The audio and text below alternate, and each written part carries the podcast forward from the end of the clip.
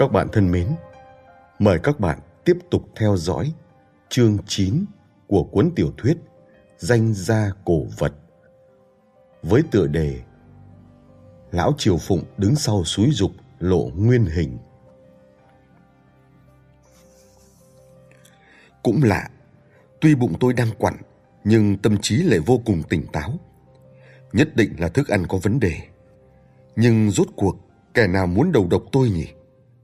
Là kẻ đứng đằng sau hay ai đó trong minh nhãn mai hoa? Tại sao họ không ra tay ở Kỳ Sơn mà phải đợi về đến Bắc Kinh mới diệt khẩu? Lưu Nhất Minh có liên quan gì tới việc này không? Nghi ngờ tấn công tinh thần, cơn đau dày vò thân thể. Dưới hai tầng đả kích ấy, tôi liên tục nôn mửa, run rẩy, co quắp trên ghế ngồi. Thấy tôi sắp nguy ngập đến nơi, quản giáo lầu bầu gì đó trong miệng. Đúng lúc này, xe thình lình phanh gấp. Tôi nghe quản giáo gắt, rồi tài xế đáp hình như va phải ai đó. Quản giáo liếc tôi rồi mở cửa xuống xe xem xét. Chẳng bao lâu sau, bên ngoài vang lên một tiếng bịch như tiếng va đập, rồi một người xông vào xe, đánh ngất tài xế, ghé sát vào tôi. Tôi đang mơ màng không nhìn rõ mặt người nọ. Y lay gọi rồi nhét gì đó vào miệng tôi. Thứ đó đăng đắng vừa trôi xuống bụng, dạ dày tôi đã nghe mát lạnh, ngọn lửa cháy bỏng giảm hẳn. Tôi gắng mở mắt ra, trông thấy một gương mặt già nua, trên cổ còn vết sẹo gớm guốc, khiến nét mặt toát lên vẻ hung dữ. Phó, phó quý. Kẻ đến hóa ra lại là phó quý, thanh tra Bắc Bình năm xưa. Ông ta đỡ tôi dậy, nghiêm nghị nói. Đừng hỏi nhiều, chúng ta đi trước đã. Đầu óc tôi vẫn hơi choáng váng, đành để mặc ông ta khoác tay tôi lên vai, đỡ xuống xe, chui vào con ngõ nhỏ cạnh đó. Phó quý hành động nhanh nhẹn, dứt khoát, chẳng giống người già chút nào. Đầu kia con ngõ đã có một chiếc Santana đợi sẵn. Phó quý ấn tôi vào xe rồi nhảy lên hô tài xế nổ máy. Chiếc Santana quay đầu chạy về hướng ngược lại. Tôi lắc lư trên xe, dạ dày vẫn đau buốt. Phó quý lại đưa thêm một viên thuốc. Tôi há miệng nuốt ngay, thấy bụng dễ chịu hơn một chút. Vốn định hỏi ông ta đầu đuôi câu chuyện, nhưng tôi chẳng còn sức nữa. Cứ thế thiếp đi, mặc cho xe chạy. Tới khi tỉnh lại, tôi đã nằm trên một chiếc giường Simon êm ái, tủ đầu giường đặt một tấm khăn mặt hồng, còn cả một viên thuốc trên nắp bình nhựa. Tôi nhìn quanh, cảm thấy căn phòng này rất độc đáo. Đồ vật trong phòng đều là loại phổ thông, nhưng bày biện cực khéo. Không có tranh chữ hay cổ vật gì, nhưng lại toát lên phong vị cổ điển riêng. Chỉ có một ngoại lệ là con gấu bông mềm mại đặt trên đầu giường, cách đầu tôi không xa. Cửa mở ra, phó quý bước vào, tay cầm cốc nước. Thấy tôi đã tỉnh, ông ta đưa nước cho tôi uống thuốc. Uống xong, tôi mới thều thào hỏi ông ta rốt cuộc chuyện là thế nào. Phó quý cười ha hà. Để cứu cậu ra chứ sao nữa. Tao phải đút lót đầu bếp cho một loại thuốc đặc biệt vào đồ ăn của cậu. Ăn vào sẽ đau dạ dày. Trại tạm giam kia làm gì có bác sĩ tử tế. Nhất định phải đưa cậu vào viện. Chúng ta chặn đường cướp người. Thế là xong. Chuyện nhỏ như con thỏ. Nói đoạn, ông ta còn chực chực lưỡi. Cách cướp tù cũ dích từ thời dân quốc này chẳng ngờ đến nay vẫn dùng được. Vị thuốc cũng y nguyên.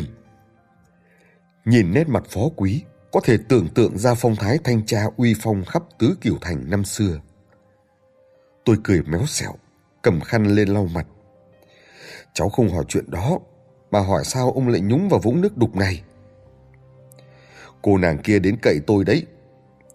Phó quý ngoái lại nhìn, thấy một bóng người uyển chuyển xuất hiện trước cửa. Bàn tay cầm cốc của tôi run bắn lên. Là Hoàng Yên Yên. Hoàng Yên Yên dừng dưng đứng đó, vẻ mặt vẫn lạnh lùng như xưa, nhưng hai má đã tóp lại, xanh xao. Cặp mắt cô nhìn dán vào tôi, không vui, không buồn. Phó quý đứng dậy, ném cho tôi một cái nhìn mờ ám. Hoàng Yên Yên đi đến, tôi gượng cười định mở miệng chào, thì cô vung tay, giáng ngay cho tôi một bạt tai. Kỳ tát như năm ngọn roi da thấm nước quật xuống. Tôi không kịp đề phòng, bị đánh suýt ngã ngửa ra giường, mặt rát bỏng.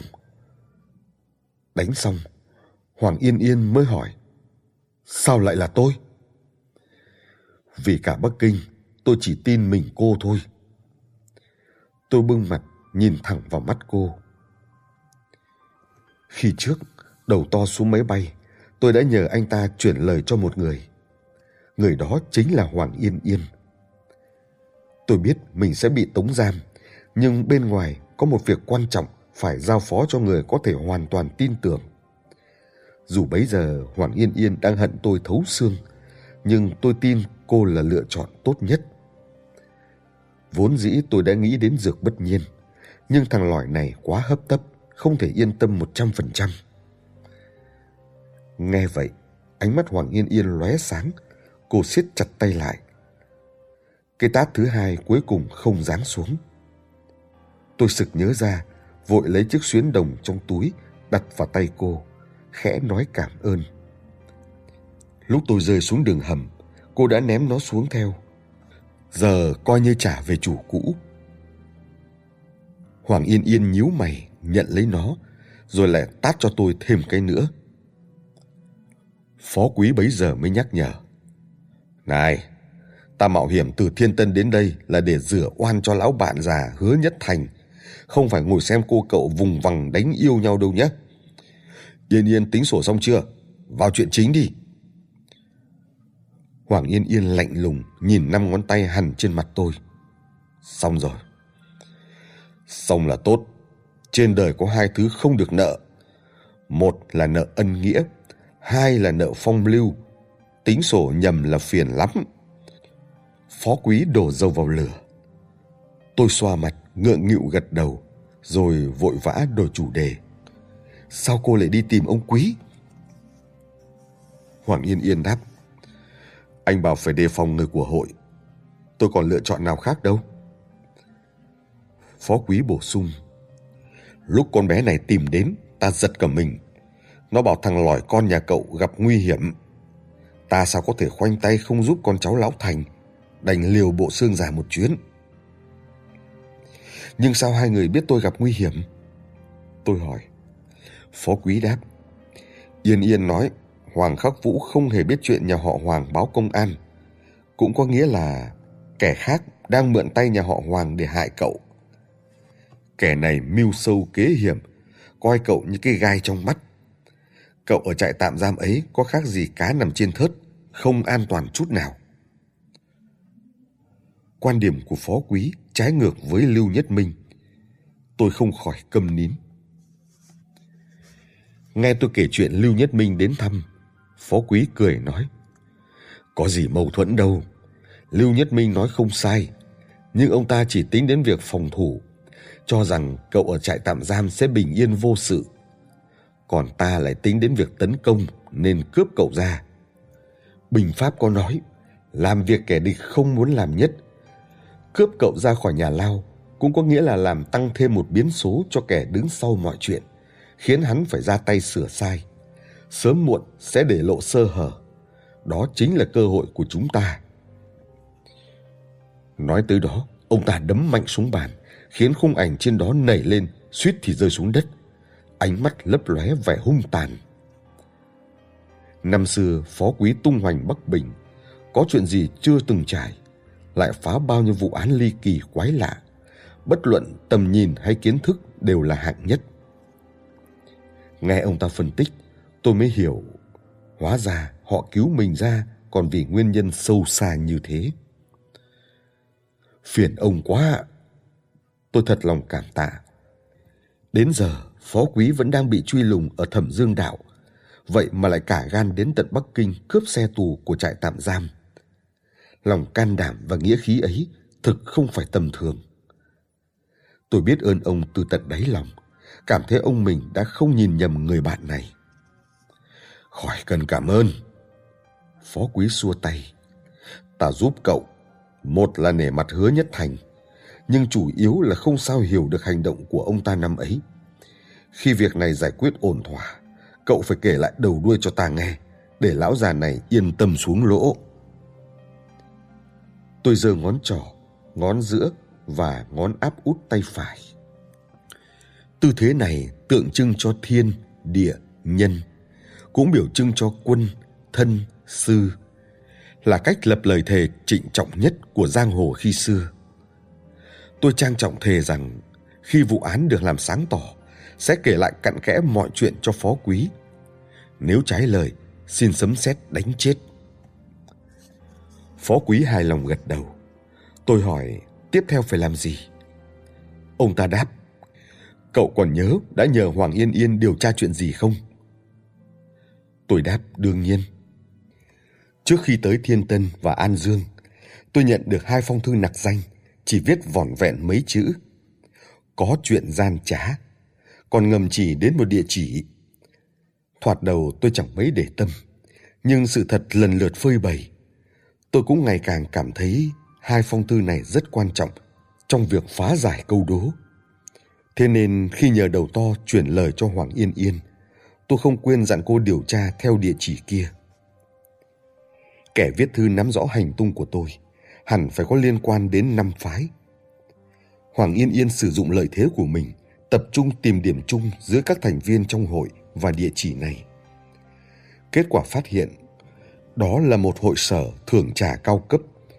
Người quản lý họ Thẩm, tên Thẩm Quân, chính là cháu họ Sa của Thẩm Vân Sâm, đứng đầu thanh môn.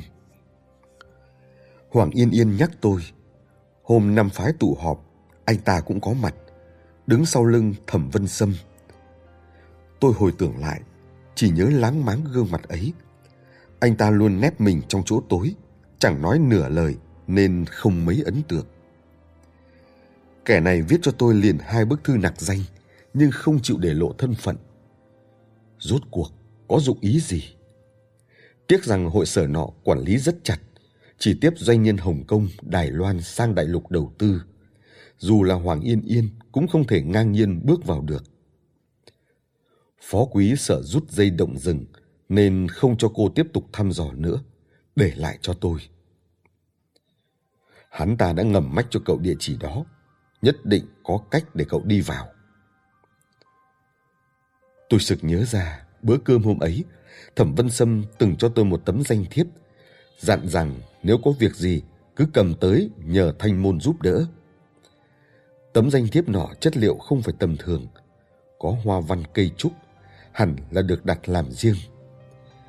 Chuyện này thẩm quân cũng biết, có lẽ nhờ nó tôi có thể bước vào hội sở ấy chăng? Phó quý vỗ tay reo. Hay lắm, được rồi, không trùng trình nữa, chúng ta lên đường ngay thôi. Đi luôn bây giờ ạ? À? Tôi ngớ người. Cậu còn định nằm trên giường con gái người ta bao lâu nữa hả? Bấy giờ tôi mới nhận ra căn phòng này là phòng ngủ của Hoàng Yên Yên, tức thì luống cuống. Hoàng Yên Yên hờ hững buông một câu. Liên quan gì đâu, tôi sắp bán căn nhà này rồi. Dứt lời, đẩy cửa đi thẳng. Phó quý nhún vai, lấy ra một chiếc mũ lưỡi chai vành rộng, chụp lên đầu tôi, rồi chẳng thêm cái khẩu trang. Thời sự và báo chí chẳng nhắc gì đến vụ cướp tù. Xem ra đã bị người ta cố tình giấu nhẹm. Nhưng cảnh sát ngoài lơi trong chặt, tra xét rất nghiêm. Trước khi ra cửa, cậu phải che mặt mũi đi đã. Tôi nhận lấy khẩu trang, đeo vào, rồi ba người cùng bước ra cửa. Chiếc Santana đã đậu sẵn bên ngoài. Hoàng Yên Yên mở cửa bên ghế lái, co đôi chân dài chui vào. Để khỏi bị chú ý, tôi chọn ghế sau. Vừa đặt mông ngồi xuống, Hoàng Yên Yên bỗng ngoái lại cười nhạt. À phải, tôi quên chưa chúc mừng chàng rể hiền của nhà Kido rồi. Tôi cứng họng. Trước khi về nước, quả nhiên Kido Kana đã thông báo hôn sự của chúng tôi với người trong hội. Việc này tuy là ứng biến tạm thời, nhưng quả thực không sao biện bạch được. Xin lỗi, tôi thành thật nói, không khỏi trột dạ. Cũng chẳng rõ là xin lỗi vì tôi đã lừa gạt cô ở An Dương hay vì đính hôn với Kido Kana nữa. Hoàng Yên Yên nhún vai, tỏ ý không liên quan tới mình. tôi không cần giải thích. Tôi giữ lấy ghế trước, nhô đầu lên. Yên yên, tôi... Cảm ơn cô tin tôi lần này. Tôi sẽ kể lại cho cô đầu đuôi mọi chuyện. Hoàng Yên Yên lôi kính dâm trong tấm chắn nắng ra đeo vào, che khuất quá nửa gương mặt. Tôi chỉ muốn biết kẻ nào định biến nhà họ Hoàng thành quân cờ thôi. Giọng cô ta hết sức lạnh lùng, thấp thoáng sát khí. Tôi e rè rụt người lại, tình cờ ngước lên nhìn, bắt gặp chiếc xuyến đồng được sâu sợi tơ xanh đang đung đưa dưới gương chiếu hậu.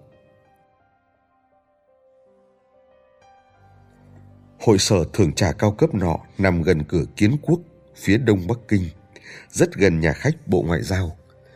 Không được đỗ xe tại đó. Tôi và phó quý đành xuống trước để Hoàng Yên Yên đi tìm chỗ đỗ. Chẳng biết phó quý tìm đâu được chiếc máy nghe trộm nhỏ xíu để tôi đeo vào người.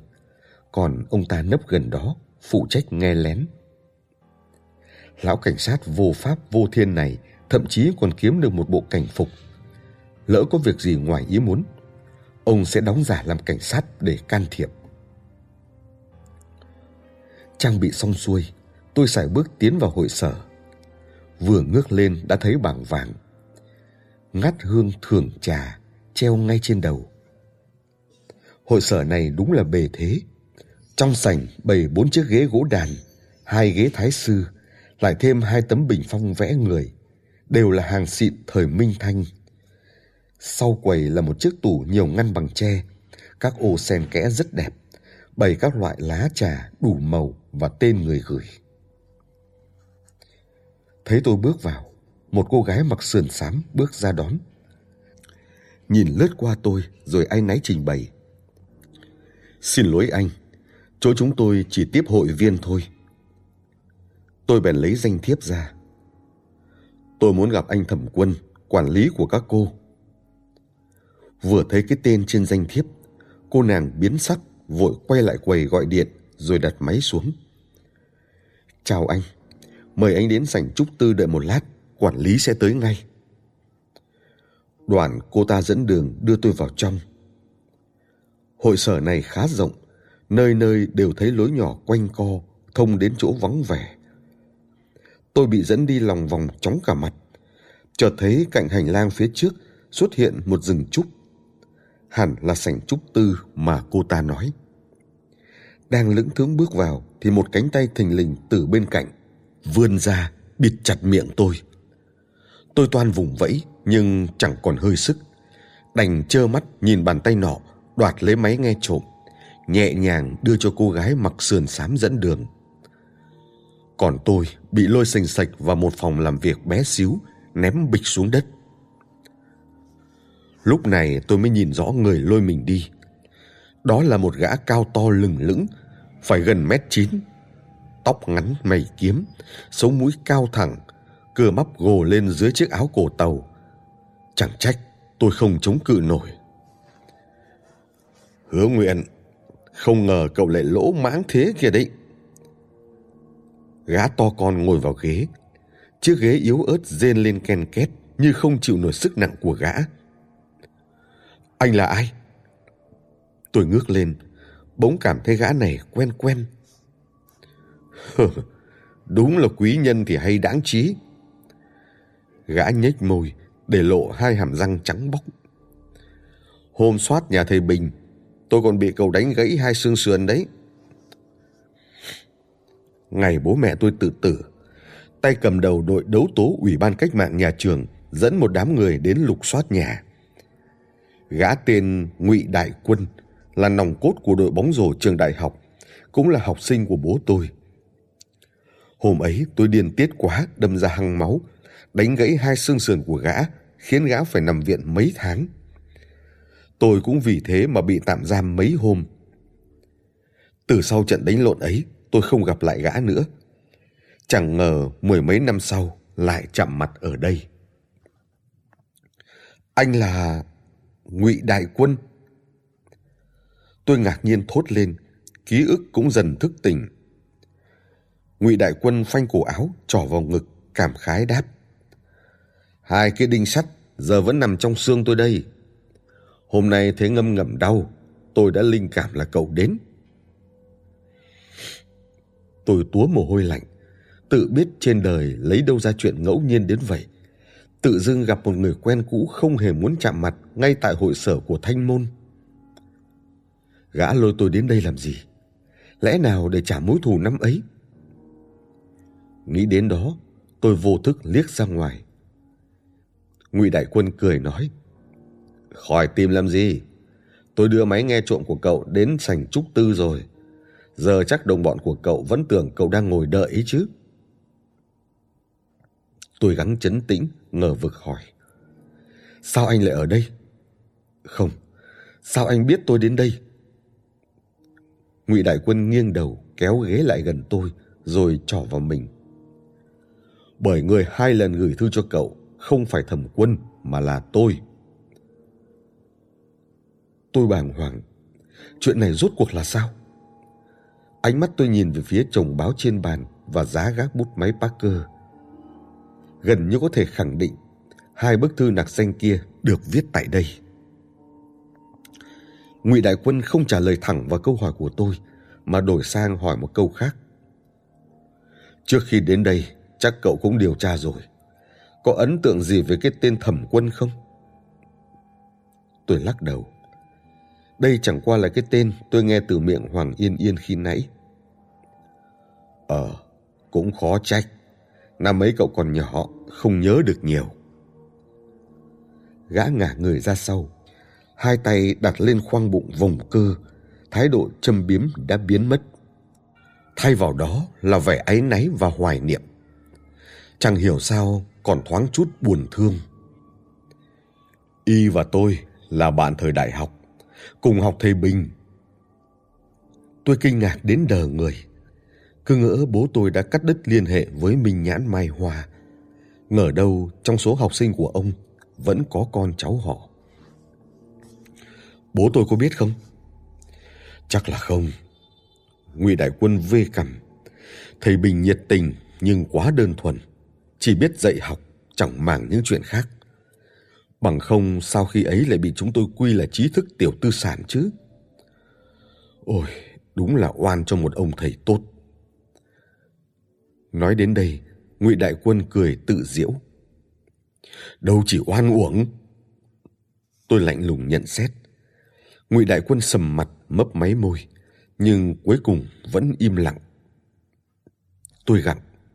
Nói tiếp đi chứ. Anh và Thẩm Quân rốt cuộc đã làm gì? ồ đấy là những chuyện hoang đường thời trẻ. Giọng anh ta bùi ngùi. Ngụy Đại Quân kể, anh ta và Thẩm Quân là bạn cùng lớp. Từ năm nhất đã học lớp thầy Bình, lại hợp tính nhau nên rất thân. Đến cách mạng văn hóa, Ngụy Đại Quân nhờ xuất thân tốt, thành phần cứng, làm đến đội trưởng đội công nông binh quyết đấu. Còn Thẩm Quân giữ vai trò quân sư, bảy mưu tính kế. Hai người bắt tay đấu tố khắp lượt trong trường, chẳng ai dám trêu vào. Đội công nông binh quyết đấu có hai nhiệm vụ chính. Một là đối kháng với hồng vệ binh ở các trường khác. Hai là bắt đủ loại nghiêu quỷ xà thần trong trường mình ra đấu tố công khai. Chỉ huy nhiệm vụ một là ngụy đại quân, sắp xếp nhiệm vụ hai là thẩm quân. Về mặt này, thẩm quân có thiên bẩm cực mạnh. Quá khứ không tốt hay lời lẽ không đúng đắn của các giáo sư hay học giả cao tuổi. Bất luận giấu kỹ tới đâu, y cũng moi ra được, trích ra mà quy tội. Bởi vậy, trường đại học của họ cứ hai ba hôm lại tổ chức đấu tố một lần. Lần nào cũng có cái mới. Cách mạng hơn hẳn các trường khác. Có điều thẩm quân không kể công mà nhường hết vinh quang cho ngụy đại quân nên không mấy người biết tới y. Một lần thẩm quân tìm ngụy đại quân cho gã xem một bản kế hoạch liệt kê tên các giáo viên chưa bị phê phán. Trong đó có tên bố tôi. Ngụy đại quân hơi do dự bởi mấy thầy cô giáo này khá được lòng sinh viên. Bố tôi lại từng giúp đỡ gã. Nhưng thẩm quân bảo ngụy đại quân Cách mạng không phải mời khách dùng bữa, không thể ôn hòa lễ độ được. Y đã thu thập đầy đủ tài liệu đấu tố, đủ để đánh đổ cả đám kia ngã rúi xuống đất rồi dẫm đạp lên. y đã nói vậy ngụy đại quân cũng chẳng phản đối nữa đội phê đấu đã thông thuộc quy trình như lòng bàn tay. Trước tiên là đăng báo chữ to khắp mọi nơi. Sau đó đấu tố trong khoa, trong viện, tiếp đến phát triển thành đấu tố trước toàn trường, thậm chí còn giải đi diễu khắp các trường khác. Cứ dồn ép như thế, có những người đã khuất phục, chủ động nhận tội, có những người phát điên. Chỉ riêng bố mẹ tôi kiên quyết không chịu nhận. Ngụy đại quân quyết định vào lúc cần thiết sẽ dùng các biện pháp trái lẽ thường. Nhưng ngay sau đó lại hay tin, bố mẹ tôi nhảy xuống hồ thái bình tự tử. Gã hết sức bàng hoàng. Song thẩm quân lại nói, mấy tên phản động đó muốn dùng cái chết để tránh bị đấu tố, quyết không cho chúng toại nguyện. Đề nghị phái người đến soát nhà ngay. Vậy là ngụy đại quân dẫn cả đám người tới lục tung nhà tôi lên, đụng phải tôi vừa về rồi dẫn tới ẩu đả. Thầy bình là người tốt. Giờ nghĩ lại mới thấy thầy rất quan tâm đến sinh viên. Đáng tiếc bấy giờ bọn tôi còn non nớt, ấu trĩ, dễ kích động, gần như không có năng lực phân biệt tốt xấu. Hứa nguyện à thực ra tôi chính là kẻ thù giết bố cậu. Nói tới đây, hai mắt ngụy đại quân đỏ hoe, ngón tay chống lên bàn run run. Lòng tôi ngổn ngang muôn mối chẳng biết nên tóm cổ áo gã chửi mắng hay lạnh nhạt rừng rưng. Giờ anh hối hận rồi chứ gì? Phải, nhưng đâu chỉ bây giờ. Từ khi bị cậu đánh cho nhừ tử, tôi đã sực tỉnh. Tôi nằm viện mấy tháng, nghĩ thông suốt rất nhiều chuyện. Nhưng tôi vẫn ân hận khôn nguôi về những gì mình đã gây ra cho thầy.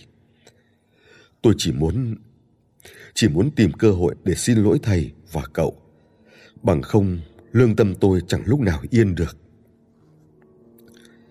Ngụy đại quân đặt tay lên ngực vẻ nghiêm trang.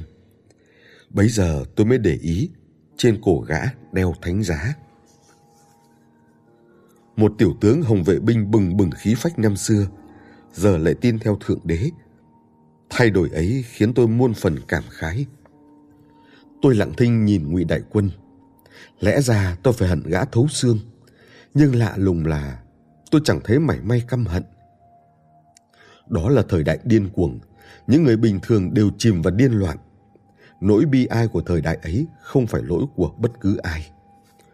Bấy nhiêu năm nay, gã đã chịu đủ dày vò vì ân hận, chứng tỏ chưa đánh mất lương tâm. Chỉ riêng điểm này đã hơn rất nhiều người.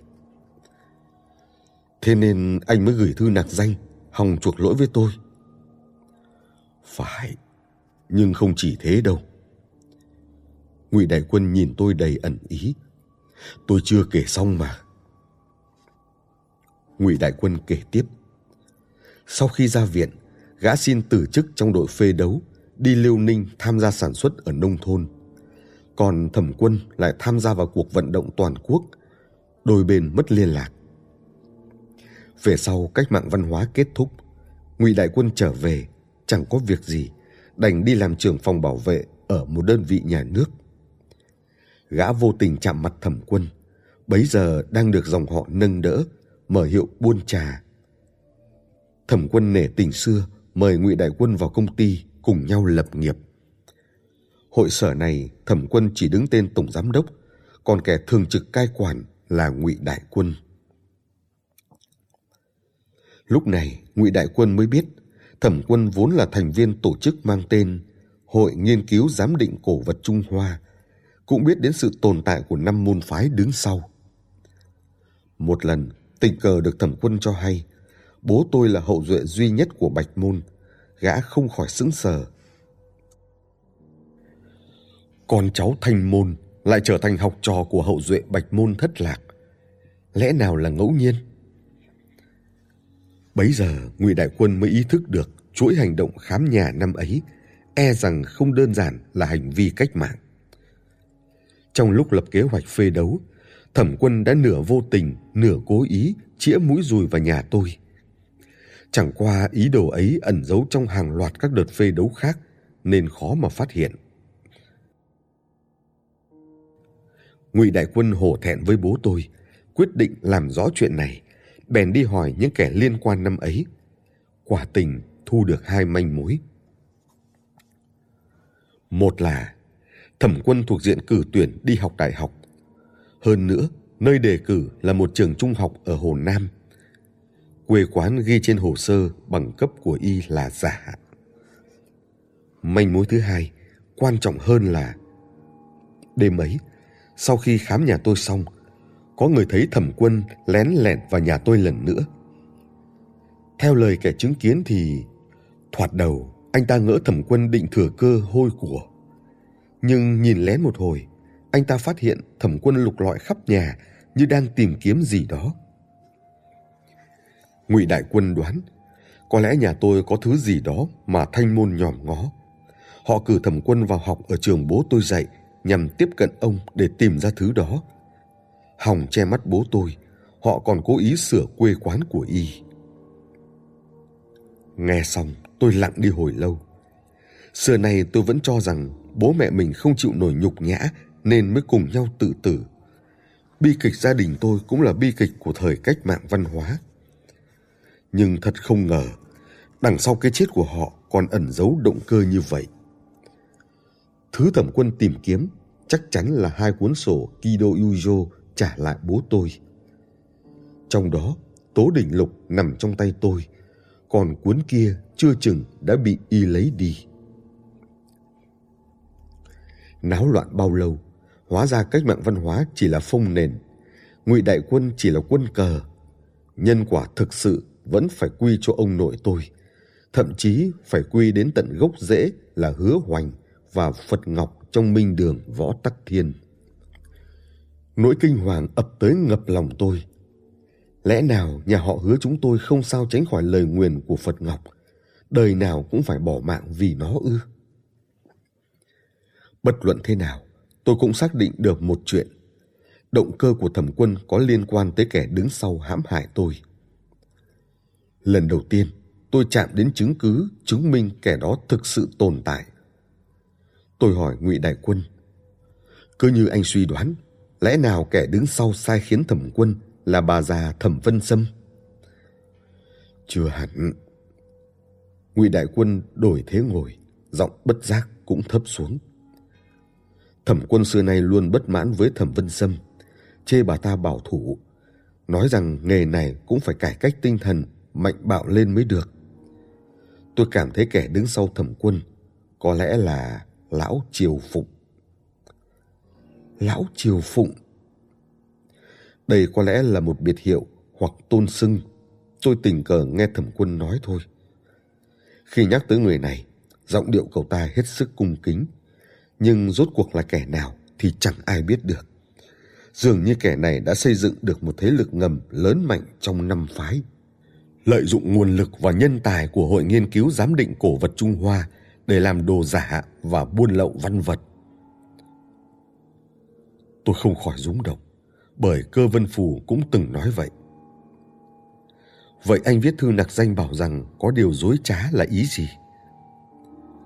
Ngụy Đại Quân đáp, Thẩm Quân rất tin cậy gã, nên việc năm phái tụ họp, thậm chí cả việc tôi nhận lệnh điều tra về đầu Phật, gã đều có nghe láng máng biết trong minh nhãn mai hoa có lão triều phụng từng hại chết bố tôi nay con trai ông lại dính líu vào việc này bọn chúng nhất định sẽ ra tay lần nữa ngụy đại quân không muốn bi kịch tương tự tái diễn để chuộc tội bèn ngấm ngầm gửi thư nặc danh cảnh cáo tôi hy vọng tôi tránh xa vũng nước đục này thấy tôi phớt lờ anh ta tiếp tục gửi bức thứ hai hòng cảnh cáo lần nữa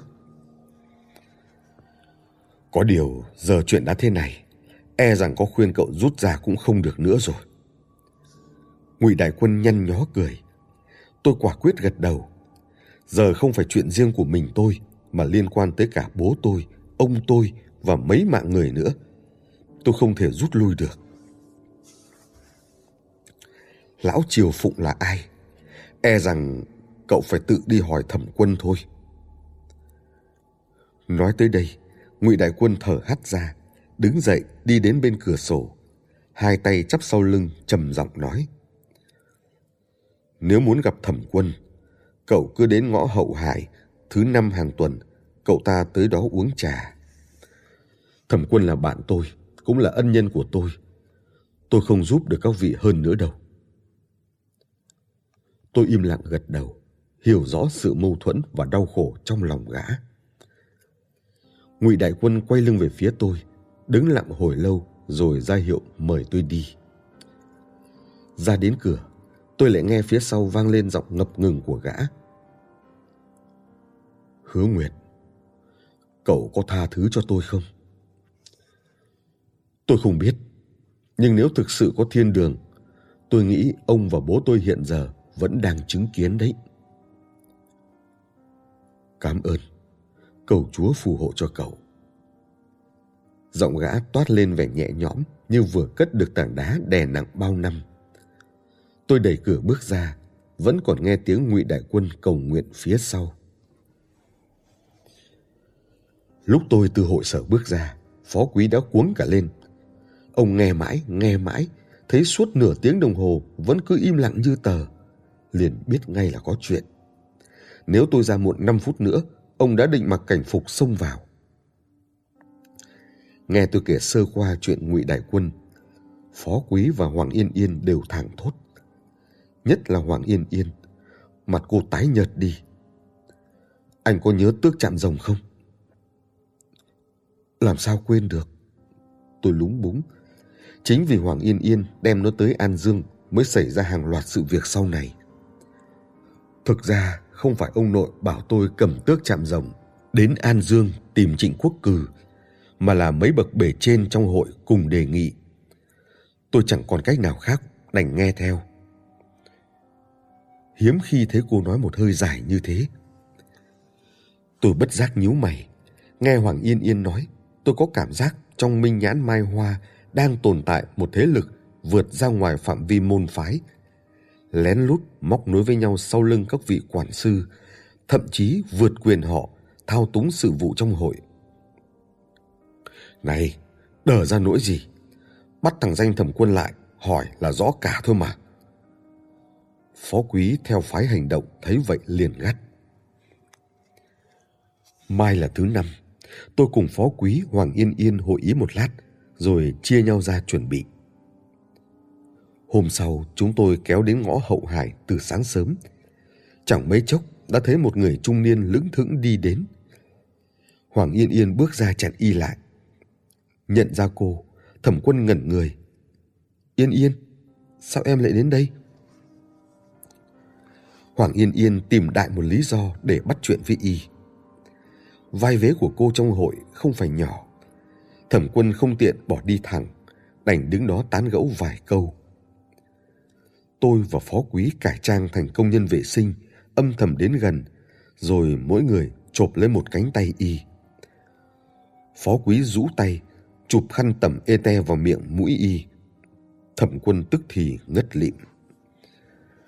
Chúng tôi nhét y vào gầm xe rác, ngang nhiên đẩy tới một gian nhà cấp 4 thuê tạm. Hoàng Yên Yên thân phận nhạy cảm nên ở bên ngoài canh gác. Chỉ có tôi và phó quý vào trong. Chúng tôi trói thẩm quân vào ghế, tạt nước lạnh cho y tỉnh. Y tỉnh dậy, đảo mắt nhìn qua đã hiểu ra toàn bộ sự tình. Phó quý hết sức hào hứng, nói rằng bao năm nay chưa thẩm vấn ai, sắp lụt nghề đến nơi, khiến tôi phát hoảng phải dặn đi dặn lại, không được dùng những cách tra tấn tàn bạo ngày xưa nữa. Phó quý phì cười đáp, bọn trẻ nhãi danh chúng mày biết gì. Cảnh sát dưới chế độ cũ biết thừa các phương pháp làm phạm nhân đau gần chết mà không mảy may thương tổn bên ngoài. Hai chúng tôi nói chuyện khơi khơi, cố tình để thẩm quân nghe thấy. Nhưng y chỉ khinh khỉnh. Hứa nguyện, cậu đang là tội phạm bỏ trốn bị truy nã, không ra đầu thú còn dám bắt cóc công dân, không sợ tội chồng thêm tội à? Xem ra tin tôi trốn khỏi trại tạm giam, người trong minh nhãn mai hoa đều biết cả rồi. Tôi chậm rãi đi đến trước mặt thẩm quân, nhìn xoáy vào y. Năm xưa, anh cũng là học trò của bố tôi. Thẩm quân không ngờ tôi lại hỏi đột ngay câu này. Thoáng ngây ra rồi cười ha hả đáp. Đúng, tôi còn gặp cậu mấy lần cơ đấy. Anh vào trường đó để tiếp cận bố tôi đúng không? Chính xác. Thẩm quân thẳng thắn thừa nhận. Tôi vốn định đóng vai học sinh giỏi, lấy lòng tin của hứa hòa bình. Tiếc rằng ông ta chẳng thức thời gì cả. Tôi đành phải dùng vài phương pháp cực đoan, mượn ngọn gió cách mạng văn hóa vậy. Nghe y bình thản thừa nhận, cứ như đang nói chuyện rửa mặt trải đầu. Tôi giận đến răng đánh lập cập, chỉ muốn thụi cho y một cú. Thẩm quân nheo mắt nhìn tôi, khóe môi nhếch lên thành một nụ cười kỳ lạ. Rốt cuộc là ai sai anh hả? Tôi gầm lên, cứ nghĩ chính tên khốn này đã hại chết bố mẹ mình. Tôi không sao bình tĩnh nổi, huống hồ y còn có muôn vàn dính líu tới vụ án đầu Phật. Thẩm quân không đáp, chỉ cười. Vừa thấy nụ cười của y, tôi đã nghe máu nóng bốc lên đầu, xài đến và cho y hai phát hộc máu mồm. Xong y vẫn nhe nhờn. Nói, lão Triều Phụng là ai? Trong mắt thẩm quân hơi co lại. Ồ, cậu cha ra cả lão Triều Phụng rồi cơ à? Gớm nhỉ? Đừng vội, tất cả phạm nhân lúc đầu đều thế đấy. Phó quý vỗ vai tôi, lấy ra một giải vải trắng đung đưa trước mặt thẩm quân. Biết cái gì đây không? Thẩm quân cười nhạt nhìn phó quý như nhìn một kẻ ngớ ngẩn. Phó quý giải thích. Đây là một giải vải bình thường, rất thoáng khí. Lát nữa, tao sẽ bịt nó lên mặt mày, rồi mày ngửa ra dưới vòi nước, để nước từ từ nhỏ xuống mặt. Thẩm quân cười nhạt. Rồi sao? Định rửa mặt cho tao à? Phó quý đáp. Đầu tiên, mày không thấy gì đâu. Nhưng dần dần sẽ tức thở. Cảm giác này từ từ lan rộng ra, khiến giác quan của mày trở nên cực kỳ mẫn cảm. Mỗi giọt nước sẽ như một trái bom ném xuống mặt mày, khiến mày đau muốn chết. Trước đây bọn tao gọi cách này là Long Vương Trúc Thọ. Nhảm nhí! Phó quý đặt thẩm quân nằm xuống, lấy vải chùm lên, rồi nhẹ nhàng vặn vòi nước, để nước dì ra từng giọt, từng giọt. Những giọt nước tí tách nhỏ xuống mặt vải. Thoạt đầu không thấm vào được, chỉ khiến miếng vải hơi ướt. Nhưng dần dần cả miếng vải ướt sũng, nước nhỏ xuống thấm qua mặt vải, chảy vào mũi miệng thẩm quân. Tôi nghe tiếng thở của y thoạt đầu vẫn đều, rồi trở nên gấp gáp. Sau năm phút, đã thành tiếng hồn hển. Lồng ngực y cũng liên tục phập phồng. Xem ra phương pháp của phó quý sắp phát huy hiệu quả. Phó quý còn ghé tai y thì thầm như một con quỷ. Khai ra đi, khai ra mày sẽ dễ chịu ngay. Thẩm quân ú ớ, khẽ dãy giụa như cá nằm trên thớt. Tuy y là kẻ thù của tôi, nhưng thấy cảnh bức cung này tôi vẫn bứt rứt không yên. Bèn quay người rời khỏi phòng, gặp đúng Hoàng Yên Yên đi vào. Có người đến. Ai vậy? Tôi ngạc nhiên. Lẽ ra chỉ ba chúng tôi biết chỗ này thôi chứ. Dược bất nhiên. Tôi gọi anh ta tới giúp. Nghe nói là dược bất nhiên, tôi thở phào. Ngoài Hoàng Yên Yên ra, trong minh nhãn mai hoa, tôi chỉ tin dược bất yên. Mấy hôm bận túi bụi không kịp báo với gã. Lần này bắt cóc thẩm quân, tôi sợ thiếu người nên bảo Hoàng Yên Yên lén cho gã biết. Còn dặn cô đừng gượng ép, dù sao tôi giờ cũng đang là tội phạm bỏ trốn, không tiện kéo người không liên quan xuống nước cùng mình. Chẳng ngờ thằng lòi dược bất nhiên bộp chộp này lại chạy ngay đến đây. Trông thấy tôi, gã kích động tột độ, giang tay ôm chầm theo kiểu Pháp, luôn mồm lại nhải. Địch, thằng ôn này, ôi cái đạch Ôm xong, gã còn thụi một phát vào vai tôi. Thằng khốn, không coi tôi là bạn nữa hử? Ở An Dương ông nói đi là đi, tới Kỳ Sơn thì sắm vai dân ngoại đạo lừa gạt người ta, còn tán tỉnh cô em người Nhật kia nữa chứ.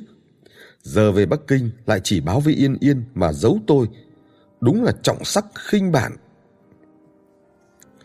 Dược bất nhiên trừng mắt làm bộ giận. Tôi dối rít xin lỗi, gã mới hơi xuôi.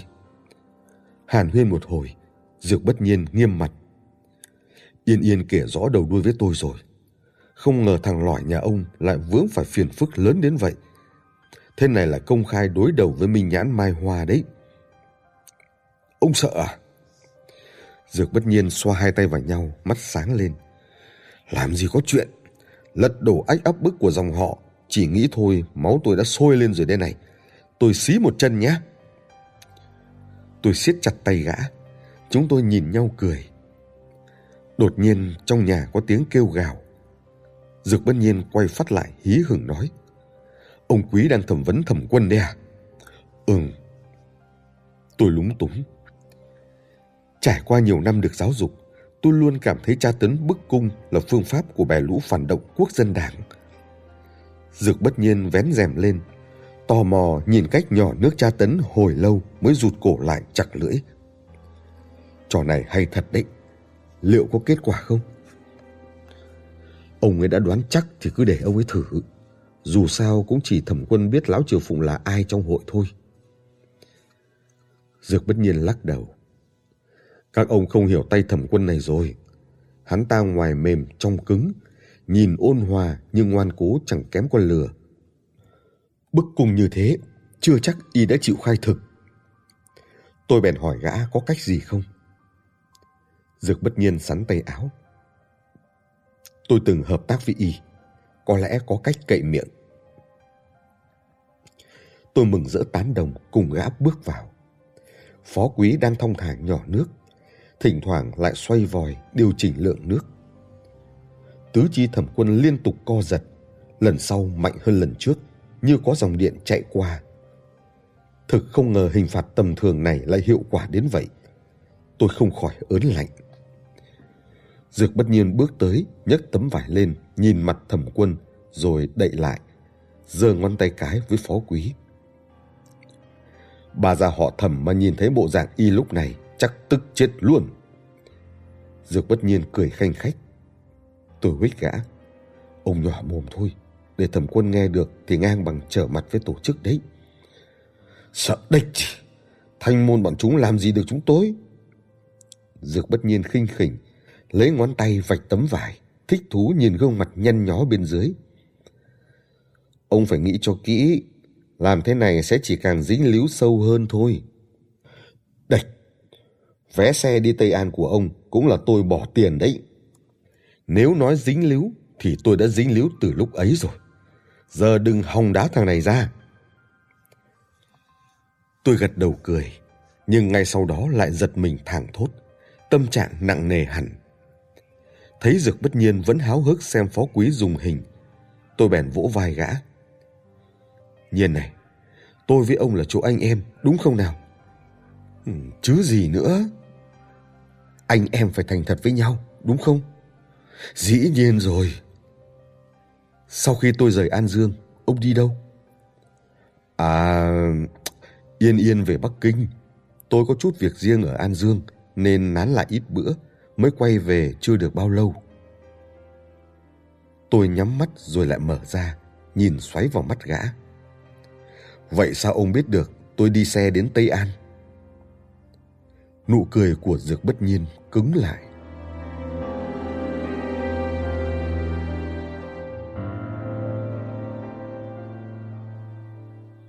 Các bạn thân mến, các bạn vừa nghe xong chương 9 của cuốn tiểu thuyết Danh gia cổ vật. Mời các bạn nghe chương 10 với tựa đề Đầu Phật rốt cuộc là thật hay giả ở phần tiếp theo.